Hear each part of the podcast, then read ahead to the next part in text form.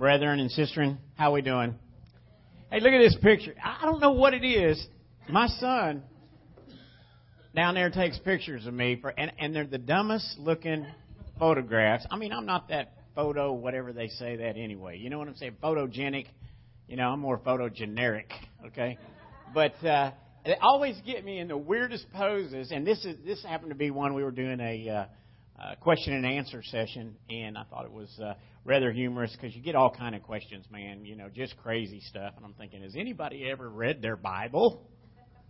Because that's important. We need to read our Bible. But I am honored to be here today and, and have the opportunity to kick off the month for vision. And we're going to talk about uh, vision today, but more or less, one of the areas that uh, the Lord uses me in is explaining to people not only vision, but the word provision. Okay? Because every vision, in order to be accomplished, has to have a provision behind it. And uh, I, I love to study the word because I, I love to do word studies in Hebrew and Greek both. And I wanted to find out where the first time that uh, the Lord uh, used the word behold.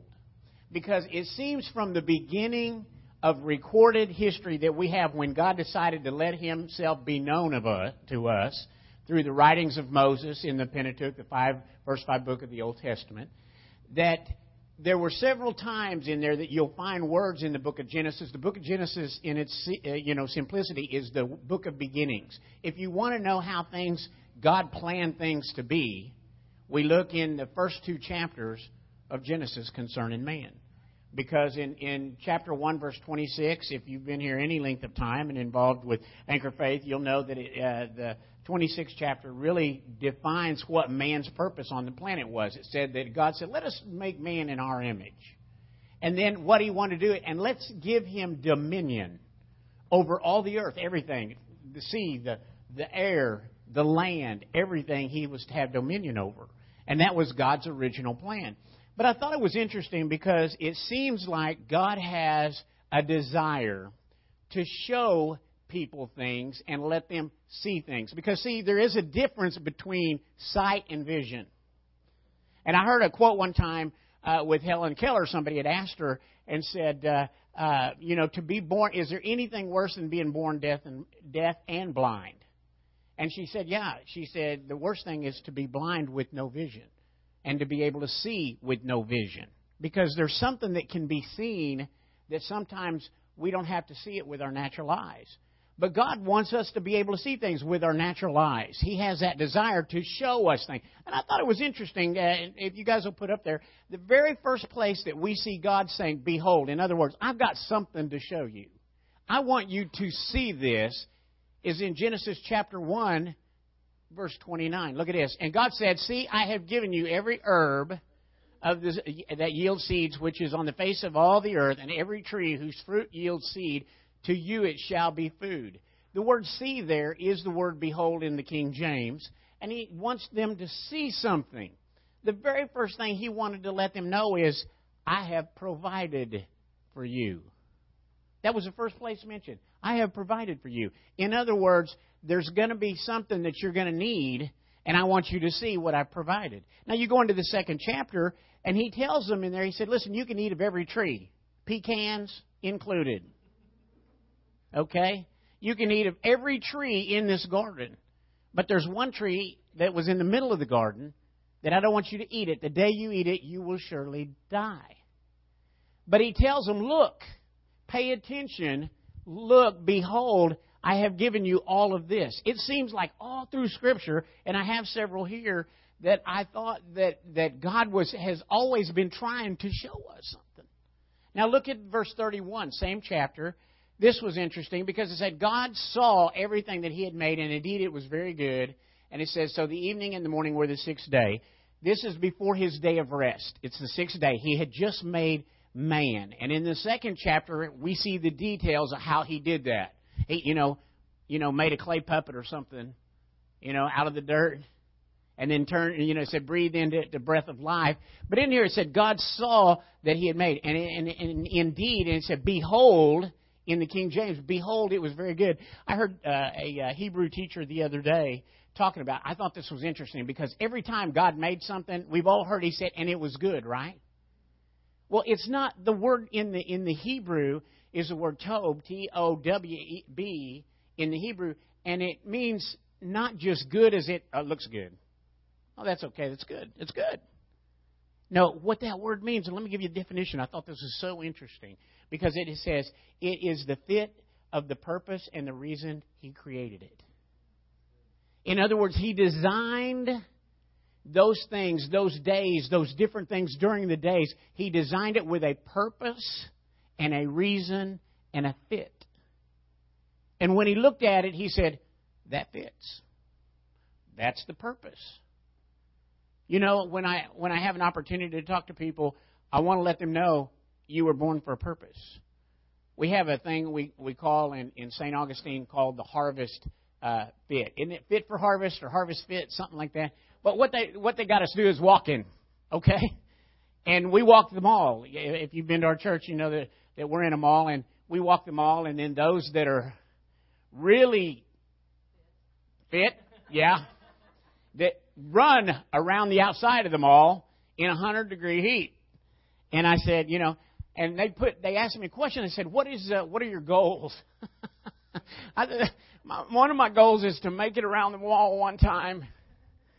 That's it. And every time, you know, like, and and they come out and they take pictures of everybody, you know, doing their thing. Well, every time they come to me, I'm laying on a bench somewhere.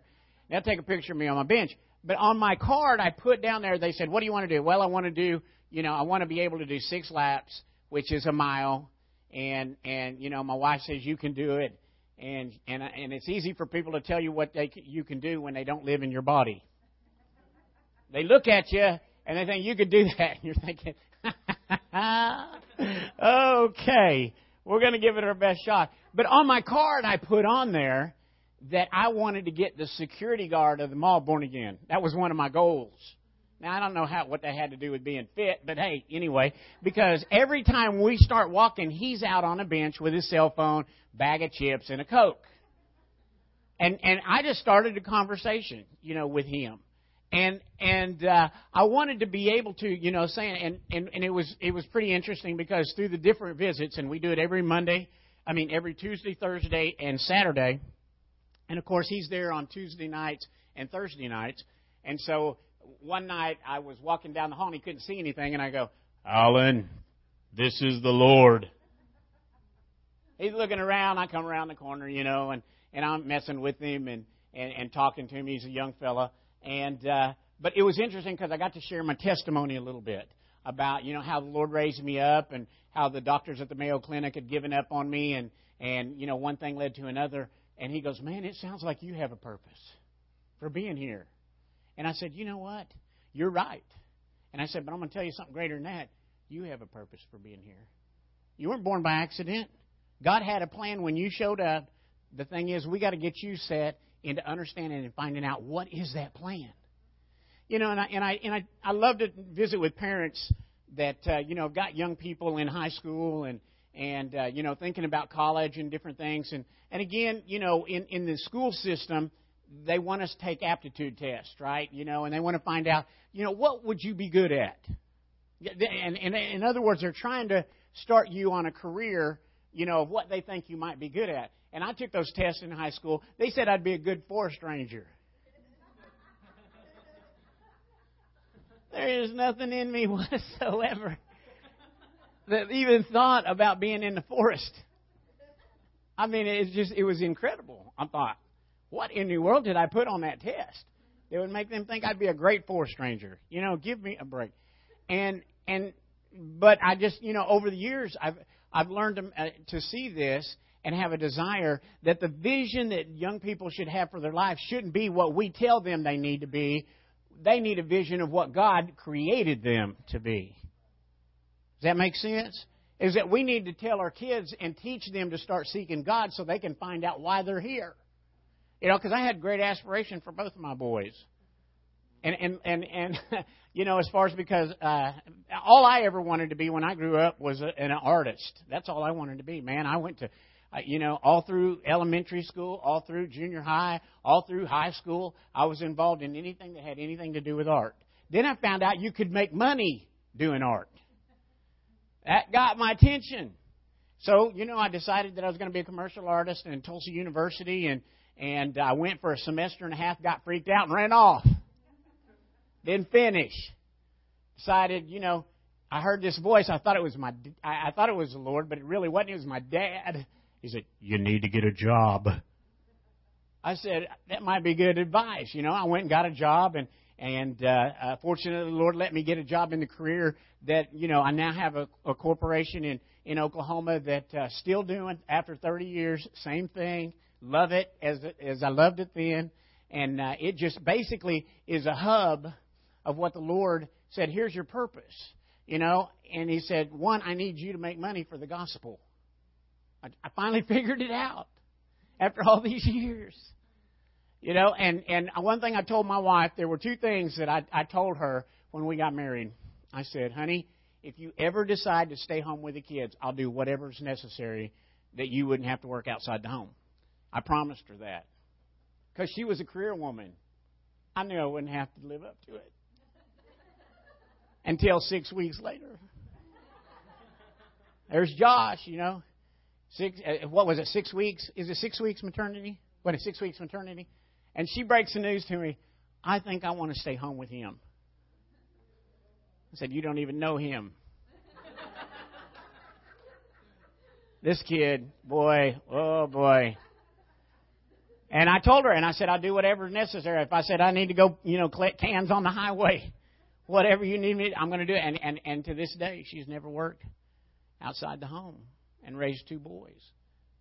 And uh, the second promise that I made was if either of my boys decided to go into the ministry, which I was more concerned about them getting saved, really, than going in the ministry.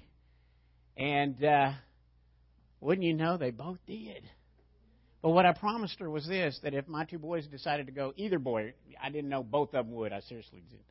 I said, if either one of them, they would never have to beg for a dime. That the Lord was going to bless us so much that we'd be able to take care of them. Now, don't leave, this is a good part. Okay. All right. And the Lord told us, you know, He said He'd bless us so that we could. Why? Because they both got a hold of a vision and there was going to need in, for, in in order for them to be able to fulfill that vision there was going to have to be a provision made. I remember joshua you know when he was uh, uh, 18 years old and decided that he wanted to move away from home. I told his mother he'll die. I said he'll never make it. I said go look at his room We'll find him six months later dead underneath a pile of clothes and junk. We'll never find him. Sure enough, you know, it was amazing. And the Lord told me, the Lord talked to me because there had been, there had been, you know, he wasn't going the direction that I thought he was supposed to go. And he said, I, I feel like I'm called to the ministry and I'm going to go down and serve under Pastor Earl. I said, You are, are you? I said, Well, there's a few things we need to talk about. Number one, you're not the first guy in line. He has several associate ministers that are, you know, right behind him, and every one of them are going to need a salary. So what are you going to do? And if somebody says, Well, that's what I want to talk to you about, all of a sudden your words come back. And the Lord reminded me, You remember what you said? Yeah, I remember that now.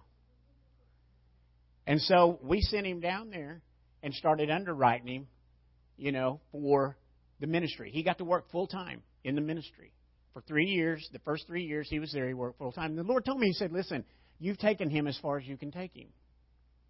I said, You've got to be kidding. I'm a great dad. What in the world? He said, No, you're going to have to turn him over to another man if he's going to reach the level that I've got for him in ministry. I'm glad I did. It was hard because I remember bawling like a baby when I, I took him down there, or he took or drugged me down there in his jeep, loaded down with everything that he owned, you know, and I mean just drove straight through to get there. I was like, good night, you know. We had a place to stay, everything was going good, and I remember, you know, leaving, and I just I had to get on a plane, and I just it just broke my heart. I thought, it's going to be a long time since when I see him again because it was 1,188 miles. Point two. to get here, you know, to see him. And I'll never forget, you know, 2006 was a, an interesting, you know, year for us because March of that year, Melanie has a ruptured aneurysm. Josh is supposed to leave in April. Pastor Earl tells him, he said, Don't you even mention a word about it. Let's get your mom healed up. And the Lord did, totally restored her. When she had the stroke and had, had the seizure, she lost her eyes and her legs, both. But before they got her to the hospital and, and, and through miracles and you know that I don't have time to explain, it's a phenomenal story. But she began to see again, she began to feel again, and, and, and has no uh, any side effects whatsoever of having that stroke. But it was full blown, you know, rupture aneurysm. The Lord just just took care of it. And uh, she's she's recovering, and then you know Josh is. I know he's wondering, man, am I even going to get to go? I'm going to get. This is March and now April. We, we said you're going, man. We're not going to impede the will of God. You're going. Well, you know, I thought it was hilarious because she flew down there on Mother's Day and took Junior with her they both went down so she could have, you know, Mother's Day with both the boys. And uh, she calls me and she says, "Honey, you're not going to believe this, but his, you know, his duplex. He had a duplex. His duplex is, it's, it's, it's phenomenal. It said it's clean. It's everything's put away." And I go, "Well, what's the big deal? He knew you were coming." I said, "You know, I would have probably straightened up for my mother too." if I knew she's coming. But I mean, ever since then, he is like, Where is my son? You are not the child that we sent down here. I mean, he's like that today. I mean, I couldn't believe it. It just, Lord, just slapped me all around telling me, See, I told you. You know, well, what is it? He had a vision of what he knew the Lord wanted him to do. And regardless of what anybody else had to say about it, he was fixed. I'm going to do this.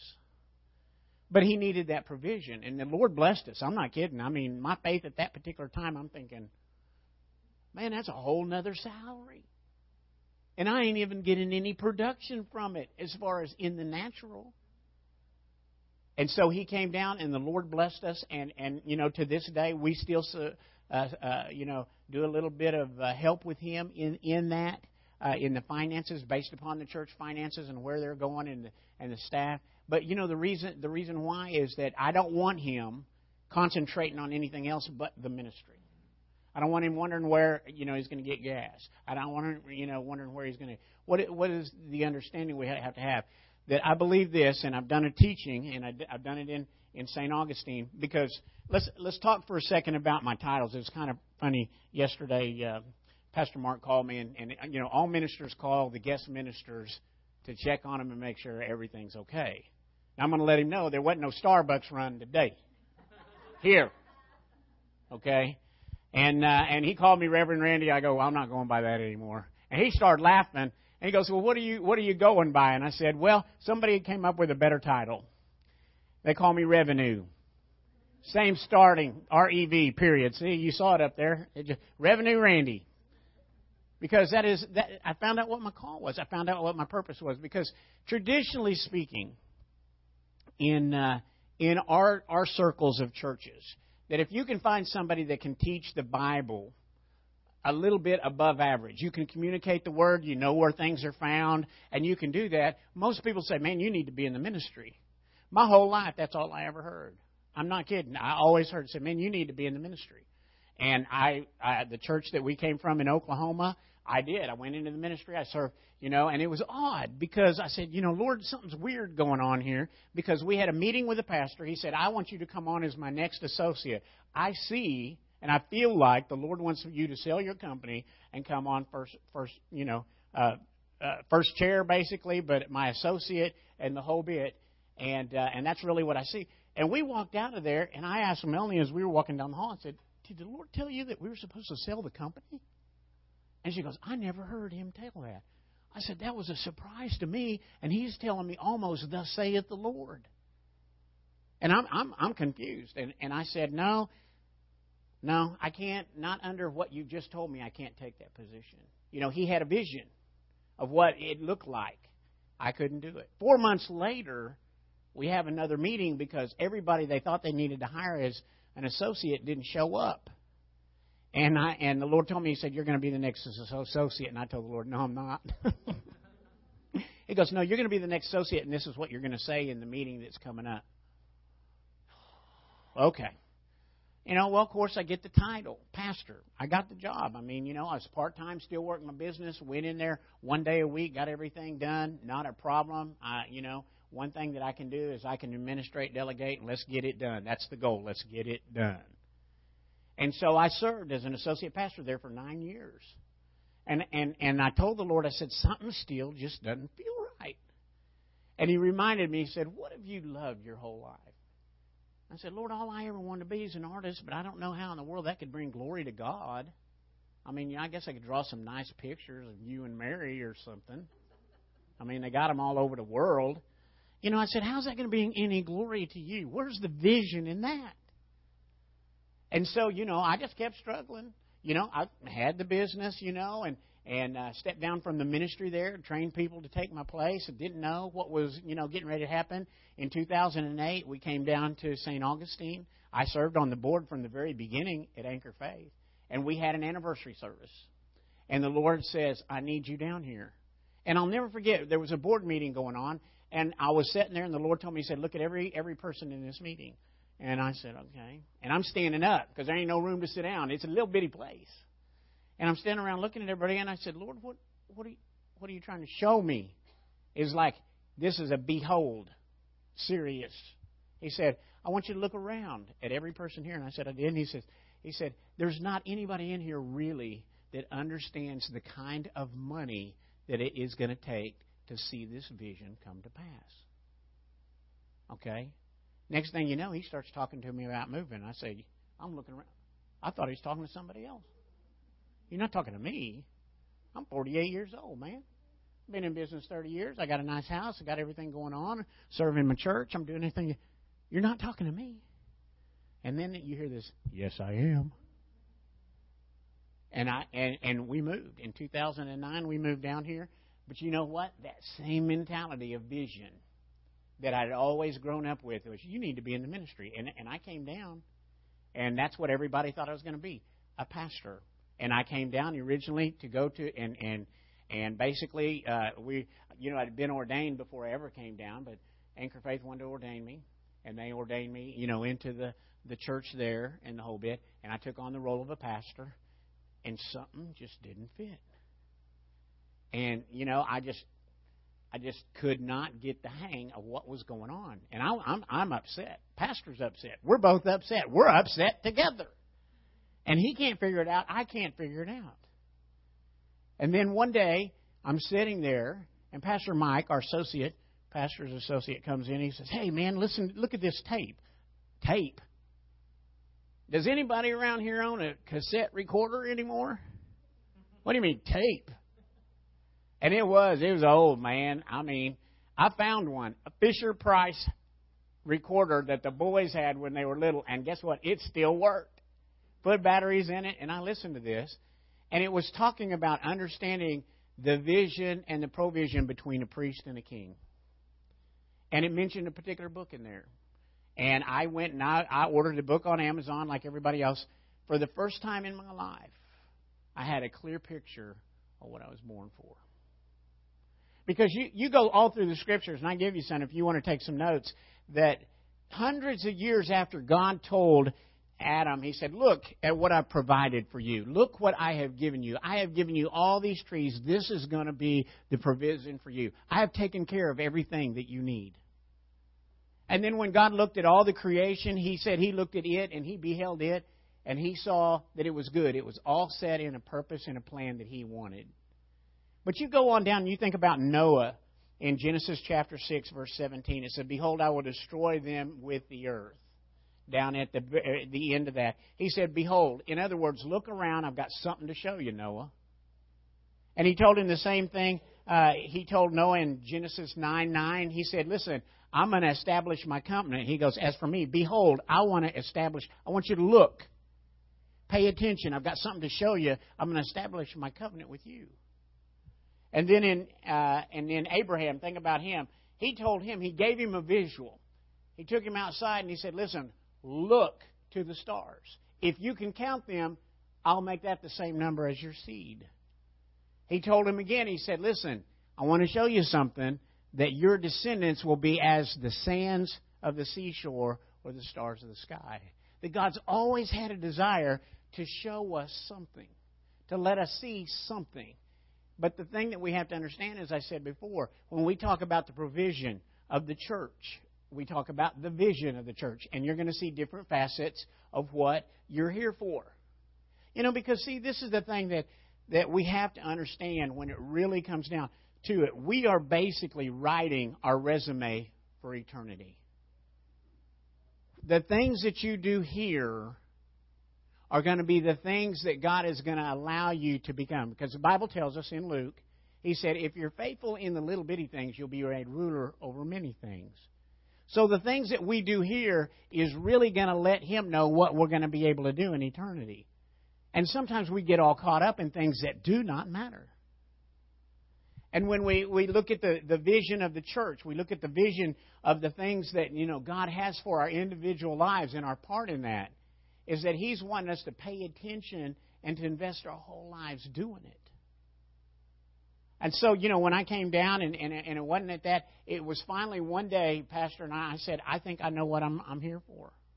And if I'd have put the pieces together sooner in this puzzle, we'd have probably been a little further down the road because we've been in St. Augustine, what, five years now? And the first few years, yeah, I'm fighting for my life. But, you know, that was one of the things that got me through all of that is thinking, why am I here? People have all, often asked me, said, man, I mean, all that you've been through health wise, you know, you should be dead. And I said, I can't leave. I'm not done. It's kind of like that last day before vacation.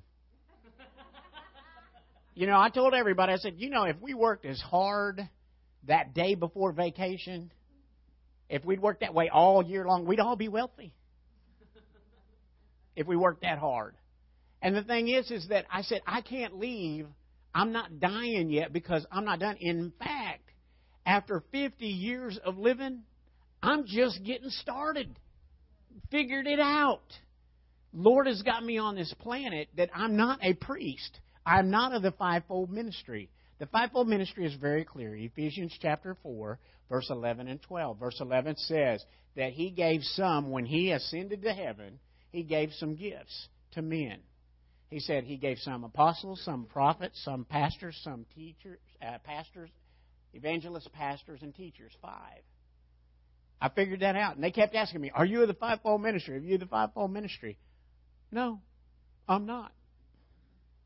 I said, I figured out what my job is, is that when it came to, and, and you go through history, you'll, if you're reading through the Bible with us, you know, because we have programs to do that now, that in the book of 1 Samuel, 2 Samuel, 1 Kings, 2 Kings, 1 Chronicles, 2 Chronicles, it lists all the stuff the kings did. Most of the time, you'll find out that the kings didn't do real well because it'll say they did evil in the sight of the Lord. But it was interesting to me that the kings that did right in the sight of the Lord, they always had a heart for whatever God wanted done. David was the, the, the head guy of that. It said, He is one after my own heart. And I had a lesson with the ministry that I oversee uh, down in St. Augustine called the Kingdom First Business Alliance. And I said, as kings, that we are to bring the provision to the vision. And that's what most of those kings did. They'd get hooked up with the priest in those days and would say, What's going on? Well, the house of the Lord's not looking too good. He said, Okay, so we start raising money so that we can get God's house, the temple, looking good. I mean, just because we made it out of gold don't mean it doesn't have maintenance that needs to be taken care of. Apparently, they had a lot of maintenance they needed to take care of, and one king didn't care about it for dozens and dozens of years, and then one would come in and he'd have a heart toward God, wanting to take care of the things of God. And I said, I want to be one of those kings. Because, and the thing that we find out about the king is that his heart is to take care of God's people. Do you remember the story of Solomon? Lord visited him in a dream, in a vision, and said, What do you want? He said, All I'm asking you for is wisdom to be able to help and rule your people. And he said, Well, because you've asked for that, and you didn't ask for long life, and you didn't ask for the lives of your enemies, and you didn't ask for wealth, he said, I'm going to give you all of that, and I'm going to give you more wisdom than any king before you will ha- has had, or any king after you will have. And so when we take a look at our lives, what's our part? Because it took me a while to figure out I'm not in the ministry, and I thought it was real funny. They go, Pastor says, I got to call you something. He says, We're going to call you Reverend. I don't even like Reverend. I said, As a matter of fact, Reverend's not even in the Bible. And everybody looked at me like, It's not. No, it's not. So I had to pull another Reverend aside and say, Talk to me about Reverend. And he goes, It's not the title, it's the function. Pay attention to your function. So that's why, you know, and it's so funny because I'll go to church, hey, Pastor Randy, hey, Reverend Randy. Now, one day I got up and I talked, I said, hey, you know, here's what the kids call me. If you want to call me that, it's great. Papa Range. Papa Range, Papa Range. I hear that more than anything because Melanie and I teach the four year olds. And we get about 20 or so of them kids in there, and that's all you Papa Ranch, Papa Ranch, Papa Ranch, Papa Ranch. In the hallway, Papa Ranch. And then, of course, we have a preschool. You know, so I'm walking the hall. All the kids know me. Papa Ranch. So Papa Ranch rules. As title. You understand? I mean, serious. And so, uh, you know, when they when they talk about but finding myself and understanding my part of the vision, and I'll never forget that day I got that text. And Pastor had read the book and listened to that tape. I believe he listened to the tape, but I know he read the book because I handed him my copy of the book, already highlighted and everything. And then he sent me the text. He goes, I am so glad we found out you're a king. And I said, and since that time, I've had nothing on my mind but to serve him and the vision with all the provision God will give me. I don't really have to think about the family, our family. God takes care of us. Because what did He tell us? He said, if you'll seek first the kingdom of God and my way of doing things, that's a translation. Matthew chapter 6, verse 33. If you will seek me first, or seek first my kingdom and the way that I do things, all these things that everybody else is seeking after, you're going to have them. And so, you know, the the main thing, several things that I changed in my company back in Oklahoma is that uh, I started out the first of the year with my CFO, uh, the guy that runs the money, and we pray every morning together via Skype. Well, I went back in May. My brother turned 50. We's all excited. Made that drive. Got over there to see him, and I visited with my team, and there were two more members that I wanted in on uh, on the prayer time with me, and I had an opportunity to visit with them and talk with them, and and shared with them at lunch. Here's the vision. Here's what I want to do. We're going to start praying, and they had we had it planned out. We're going to pray for leadership on Monday. We're going to pray for the staff on Tuesday. We're going to pray, pray for our customers on Wednesday, our vendors on Thursday, and we're going to pray for our outreaches, the things God has given us to be able to support different ministries, different uh, charities that we have a heart for, we were able to do that.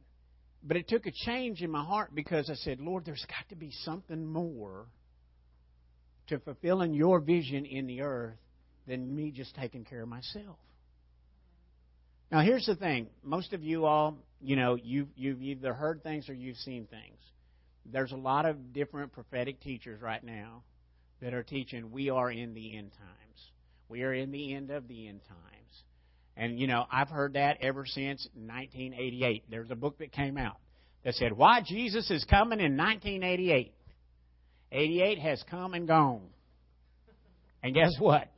We're still here. But you know, the thing that I've learned is again, because he tells us in the scripture, there'll be signs in the heavens, signs in the earth to let us know we're getting close. And he said, when you see all these things happening, and I thought it was interesting because if you caught any of it about the blood moon, the, the red moons, there's only been seven other times in history, as I understand it, that there has been blood moons two years back to back. And the interesting thing is that they're all based as far as on the Hebrew calendar. The, the first blood moon we had in April was on Passover. The last blood moon this year, September, October sometime, is going to be on the Feast of Tabernacles. And you have to understand the vision that God gave. He always gave them a vision. He said, Listen, there's seven feasts that are going to be holy to me. Three of them you're going to come to Jerusalem every year and celebrate. Now, basically, one of the definitions I heard I thought was intriguing because he called it a holy convocation, means a coming together, but it also meant dress rehearsal. That all these feasts basically were dress rehearsals of something coming in the future. Four of them have taken place. Passover was the lamb slain to forgive sin, to remit sin. Jesus was it. The next one was first fruits, him raising from the dead. The next one was uh, the, the, the feast of uh, unleavened bread. It was in between those two. And then the last one that has been fulfilled was the day of Pentecost. It was a feast. And 50 days after Jesus had died and rose from the dead, 50 days later, that was a Jewish feast uh, for uh, harvest and different things like that. It just so happens on that day of harvest, they had the, the day of Pentecost that they set aside. That's when the Holy Spirit came down and the church age started. And now there's three other feasts that God has given us a vision of, said that hasn't come to pass yet trumpets, atonement, and tabernacles. And the Feast of Trumpets is the next one. And many, you know, biblical scholars, even from the uh, Hebrew standpoint, have let us know that next feast is the catching away, or the gathering, or the the uh, the uh, gathering, or the rapture, or the catching away of the church.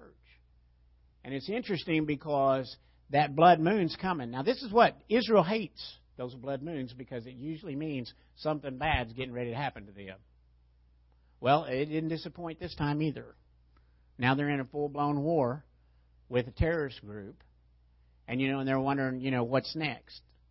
You know, we've got two more blood moons coming next year and the year, and they're both on feast days. But the thing that they told us, they said, listen, if you really want to know, are we in the last days? Is there a vision that we can see that we're in the last days and where we really need to start checking our own vision as it ties into a church vision? You know, they're telling us that one of the things that we'll see is probably a little more activity with volcanoes in the next 18 months, is what they're planning. They said, based upon the prophetic scriptures that they're seeing. And I said, okay, we'll be looking for that, but you know what? I'm looking at something else. Because I don't think that Jesus, you know, wants to know how well we know those prophecy maps, you know, and sitting around. I think I think even God's kind of confused by some of those prophecy maps. He's looking at it, he said, Son, I'll send you back as soon as I figure this out. He don't know. But you know, in the 24th chapter of Matthew, this is what God said He's looking for when He comes back. It isn't whether or not you got the greatest job. It isn't whether or not you know you're you're you're treating your wife or your children right.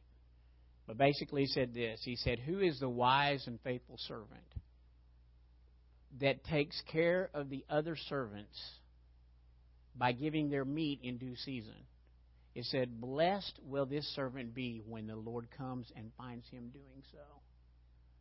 So I really believe because you'll see that the Bible is cyclical all right, you'll see that, and, and God even in Ecclesiastes said, I know and I can tell you the end from the beginning. So if you want to know how the end's going to look, just look at the beginning. Because really, all we're in is a spiral effect of what God wanted in the beginning. In the beginning, it was perfect. Man was perfect. Everything was perfect. Animals, animals weren't killing each other. I mean, people weren't killing each other. You know, that's where we're going back to. That's what the new heaven and new earth is going to be about.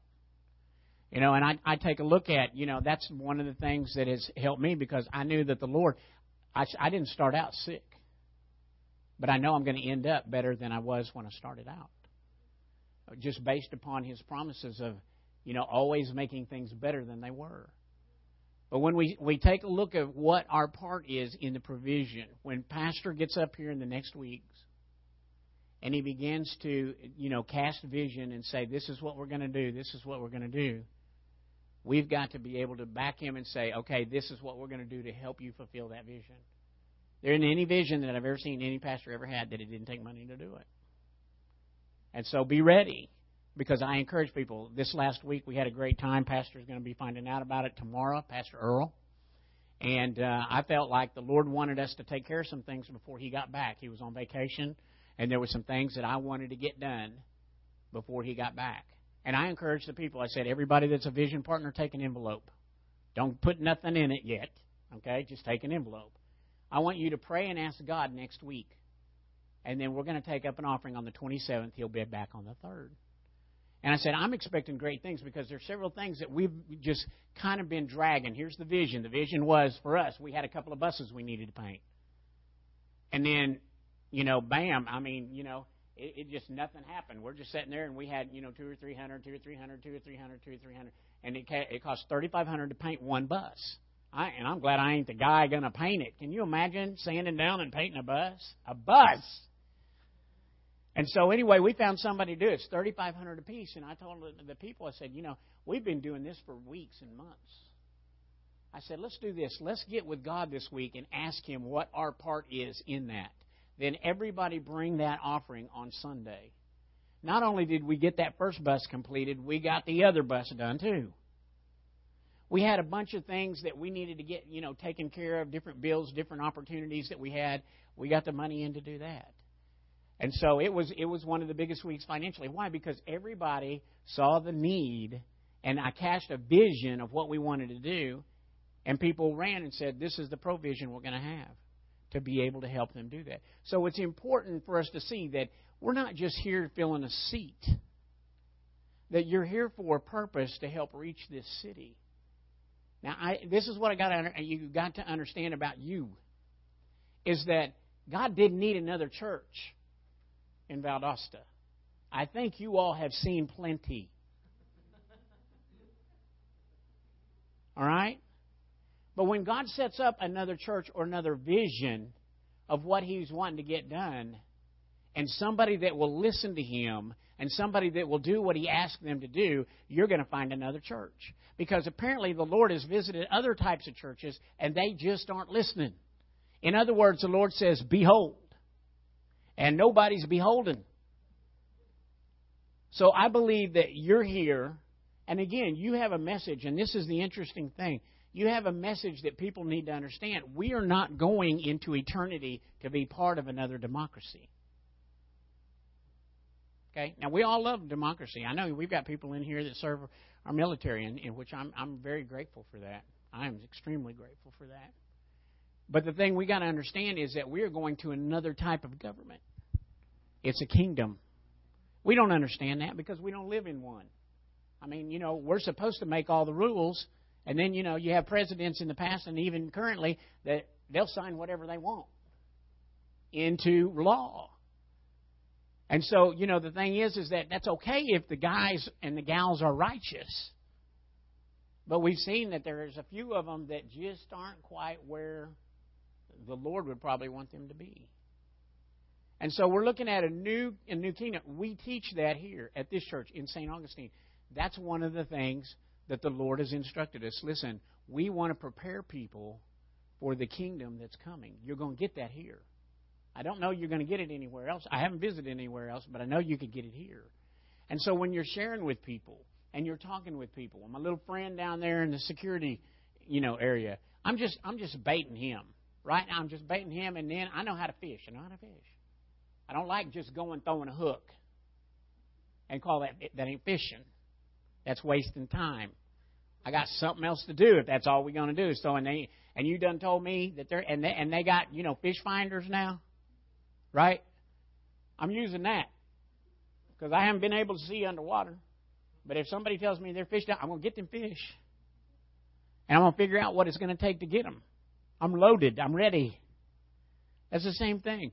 You're going to build the church one person at a time that you come in contact with, but you have got to be sensitive to what's going on in their lives.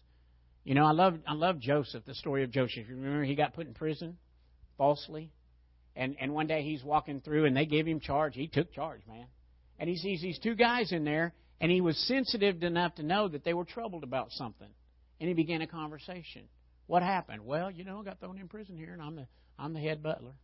You know, I'm the head baker. And we had these dreams, man. We're goofed up. We don't even know what we're, we don't even know what they mean. And he took the time to tell them what they meant. Sometimes we just got to slow down in this rat race we're living in. And you know, it's it's kind of funny. Even if you win the rat race, you're still a rat. I heard a guy say that one time. You know, get out of the rat race. He said, start looking around. Because what is God looking for when He comes back? He's looking that we're taking care of each other. He's looking that we're we're, we're curious about so and so's need. We're curious about how they're doing. I mean, all it is is His ministry, and that we're doing the same thing. We're just an outreach of that ministry. That when Pastor, you know, uh, Mark gets back and he starts, you know, laying out some things that we're going to do and different different ones. Everybody's got a place. Everybody has a fit. That's why they call us the body. And you know, when the body's working together and be- and healthy, you get more done. I, I figured that out. I can get more done when I'm healthy, and when I'm and you know, and all my all my members are working together. We get that done. So that's the importance of understanding the vision part. That the pastors that we've been given, they'll give us the vision. I didn't get a vision for St. Augustine. I sure don't have one for Valdosta. Okay? But I know this that I can jump in there and help bring the provision to see that happen. All right? Now, I want to encourage you as far as with one question as we're wrapping up this morning. I just want to know this. What has God shown you lately? What's He been trying to show you? Has He been trying to show you anything? Has He say, Behold, take a look at this?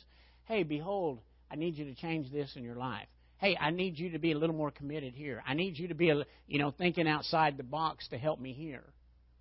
You know, in 1979, that is when I decided to become a student of the Word, not just a casual reader.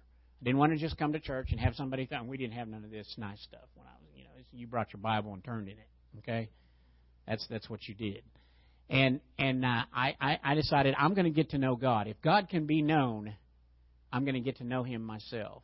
And I began to expose myself to the Word of God, reading and studying, not just reading it, you know, because we got Bible reading programs. But I want to know what did you say and why did you say that, and how can it affect me where I'm living. I know without a doubt that I'm here today because of all the Scripture and understanding what health is about. I got the vision. All right, I saw what I was supposed to be like. So when every time the doctor said this is what's going on, and my wife tells me that wasn't a good report. No, it wasn't. But guess what? We're coming back until their report lines up with mine. And I proved every one of them so far, I'm batting a thousand.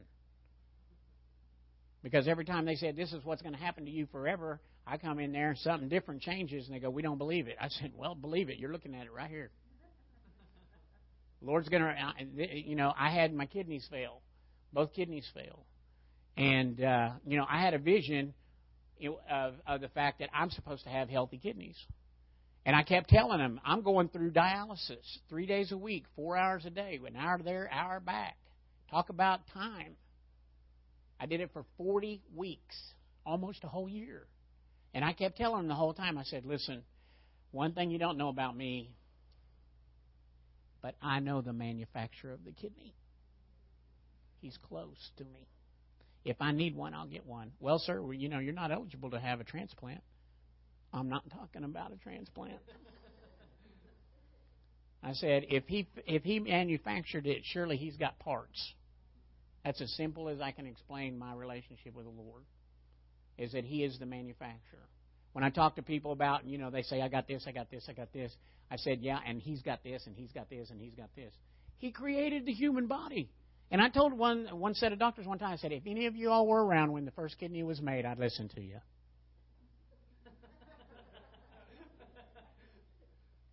I said, you guys are great service providers. This is this is like Dodge and Ford and Chevy right here. But I said, you know, you didn't make it. And so that 40th week, you know, I, I went in. I knew something was done different. I knew something was different. And I asked the doctor, I said, Have you been keeping up with my labs? He goes, no, what's going on? And I said, Well, I said, you know, some numbers look a little bit different to me. And he goes, Really? He said, Well, have you, you know, turned in one of your tests? And I said, Yeah. He said, We'll see. Next day called me and said, We're going to take you off dialysis, but we're going to watch you. I said, You can watch me, but you're going to be watching me long distance. And that was the first week of December last year. They still don't believe it. I got nurses that took care of me in that unit that I see from time to time. They go, "Where have you been?" I said, "What did I tell you?" And they go, and I mean, two of them just freaked out. They said, "The very first time I met you, you told me God was going to heal your kidneys." I said, "Yeah," and He did. You know, same thing. I mean, I get done, I'm celebrating, right? Next thing you know, I'm having heart attacks and didn't even know it. I thought it was indigestion. I told Melanie, I said, give me a couple Tums, man. Oh, God, something, you know. And I mean, in three or four, five nights in a row, man, I'm, you know, I'm hurting, and and I took, you know, I took them Tums, and I felt better. And uh, I went in, and I had a uh, urinary tract infection, and and I said, hey, I just need you to check this out. Give me the antibiotics. I know the drill. Let's go. Well, we want to keep you because that just doesn't sound like you know, acid reflux to us. I said, well, you give me a couple of Tums. And I'll prove it. You know, whole time I know what the vision is. The vision is for me to be healthy and get some stuff done. I can't be, you know, making trips to the hospital every other week. And uh, sure enough, they kept me in that hospital that night, and I had another one. Mr. Clay, that's a heart attack. Give me a couple of Tums. you know, they did a heart cath the next day, and they found out that two two arteries were completely blocked, Two were getting ready to get completely blocked. They needed to do a four, you know, quadruple bypass, but they could only do two. I said, God's going to take care of this whether I get none. I said, I know the manufacturer of the heart. You know, and they, you know, I mean, seven days later, I'm having open heart surgery, and and uh, you know, I'm thinking, Lord, what in the world? And see, and, and and you know, the whole point was, I don't want to get up and tell people this about what I've been through. I just want to get up and tell them what you do. I mean, you had a vision for me. Therefore, I can't die until I get that vision done. And I've had plenty of opportunities in the last four years to kick it. I'm not kidding. And some of the time, you know, and, and, and, and I'm not saying that it all went through without pain. I had my share. And some other people's too. But I'm telling you, I had that vision. I said, I'm not supposed to leave. I know what I'm here for now. I know what the Lord needs me to do. And he, he needs me to help the church with the finance, help the church figure out budgeting, help the church figure out all that stuff that he sent me down here for in the first place. In other words, bring the provision to the vision. That's what we got to do. So, you know, that's what I ask you. What's the Lord been trying to show you? You know, that if you're not in the fivefold ministry, if you're not called to the fivefold ministry, then I believe this that He has brought you here to help bring a provision of whatever gift, whatever talent you have to see this vision come to pass. Can you agree with me on that? Will you seek the Lord about that and find out what is it that you would have me to do? That's all you got to know. Lord, what do you need me to do? And you know, and I, I, I, I encourage people. I said, listen, you you'll not find the happiness. You'll not find the happiness uh, uh, that you're looking for until you finally get hooked up with what God has for you. And you need to seek Him until you find that. You know, because it's more than just going to church. It's more than just feeling good on Monday morning because you did your, your service. So every every head bowed. I like to do this. As far as I don't I don't I don't enjoy embarrassing anyone. Sometimes I get real bold and say everybody, you know, heads up, eyes wide open. But you know, if there's anybody here this morning, and I never take it for granted that everybody's right with the Lord. Never. Because things happen in the week. Things go on in the week. And, uh, you know, people have an opportunity to slip and fall. But let me tell you this the Lord said that the righteous person will, not, you know, they can fall seven times, but every time they get up, we're not known as a fall down people. We're known as let's get on up people.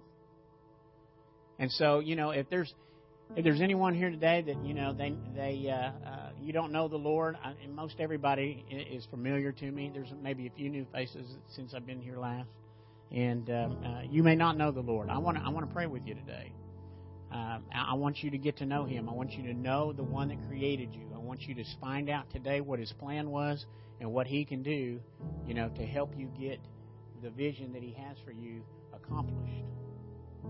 Is there anybody that'd say that? Just raise your hand. Let me see you. Everybody's good there. Anybody that you know has struggled this week? Uh, you know, as far as uh, we we usually call that, you know, we need to get some things straight with the Lord. Maybe we haven't been acting the way we know we should have. Maybe we've been a little short with the kids or with the wife or the people at work. You know, if you need to get that straightened out, let's get that done today. You know, let's start walking and talking like the children of the King. Let's start acting like children of the King. Amen. Anybody at all?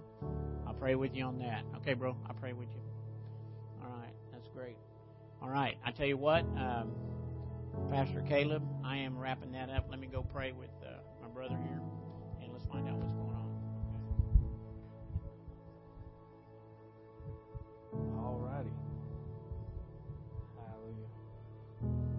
Father, continue to pray, and let's go ahead and just pray over the rest of our service here. Father, we thank you, Lord, for this time that we got to come and hear your word and have life poured into us, Father. That, Lord, we don't take this time for granted, but, Lord, that we honor this time that you've given us, Father, that we can come together as a corporate body, Father, that we are here in this earth for a purpose and for a vision, Father, and that we want to find out what is your vision for us, not only just for this church, but Father, we want to find out what is the purpose for this our families, what is the purpose for our marriage, what is the purpose for me as an individual, Father. We want to find out what you've designed us for, so that way we can better benefit not only you, but Father, we can benefit humanity.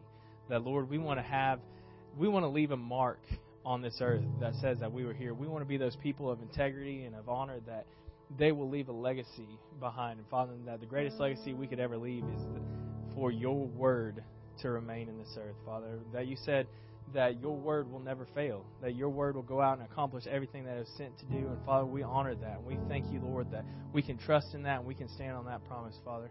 We thank you, Lord, for everything that you're doing in Jesus' name. Amen. Well, while he's continuing praying with him, we're going to go ahead and we're going to continue worshiping God with our giving this morning. So if you came ready to give, we got our ushers who are ready to pass out envelope. So if you